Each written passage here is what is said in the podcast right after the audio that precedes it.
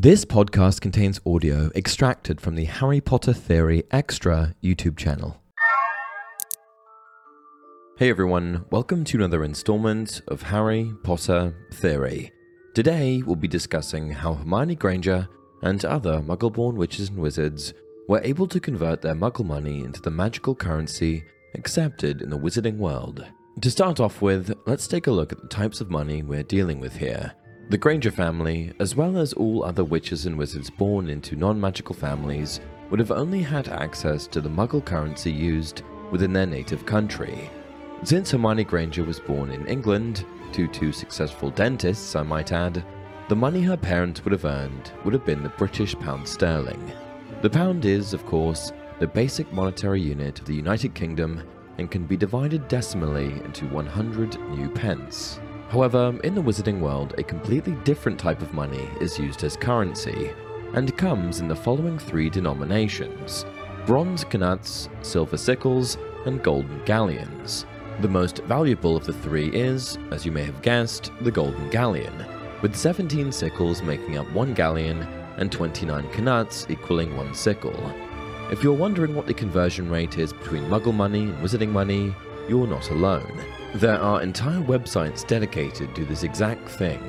I've taken a deep dive into some of these, and last I checked, one galleon was the equivalent of £5. In any case, when it comes to how muggle-born witches and wizards exchange their pounds for the magical currency used with Diagon Alley and beyond, the answer is surprisingly simple. They take their money to Gringotts Wizarding Bank, speak with a goblin, and ask for their pounds to be converted into galleons, sickles, and knuts. We actually get a glimpse of the Granger family on their way to do this very errand near the beginning of the Chamber of Secrets. But you're muggles, said Mr. Weasley delightedly. We must have a drink. What's that you've got there? Oh, you're changing muggle money. Molly, look. He pointed excitedly at the £10 notes in Mr. Granger's hand. So that all makes sense to me. What I'm more curious about, however, is what happens to the muggle money after it's exchanged at Gringotts. Clearly, the wizarding world has no use for it, as it holds little value within wizarding communities like Diagon Alley and Hogsmeade Village. And it seems rather unlikely that muggles would go to Gringotts to convert galleons back into pounds, although I suppose that's possible. What I believe to be rather more probable is the idea that goblins were given the task of disposing of the money. Since muggle money does have value outside of the wizarding community, it seems doubtful to me that goblins would simply throw it away, especially due to goblin kind's keen interest in money and finances.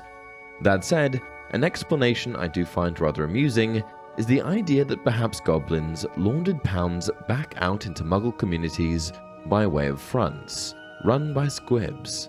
Since squibs have no magical abilities of their own, this type of position would allow them to continue to be a contributing member of the wizarding world while also being completely integrated into Muggle society. What do you think? Do you have any ideas on where Muggle money goes after it's exchanged at Gringotts? Do you agree with what I've shared today? Please let me know your thoughts in the comments below. And as always, if you enjoyed this video, don't forget to like it and subscribe to the channel. Until next time, remember, it does not do to dwell on dreams and forget to live.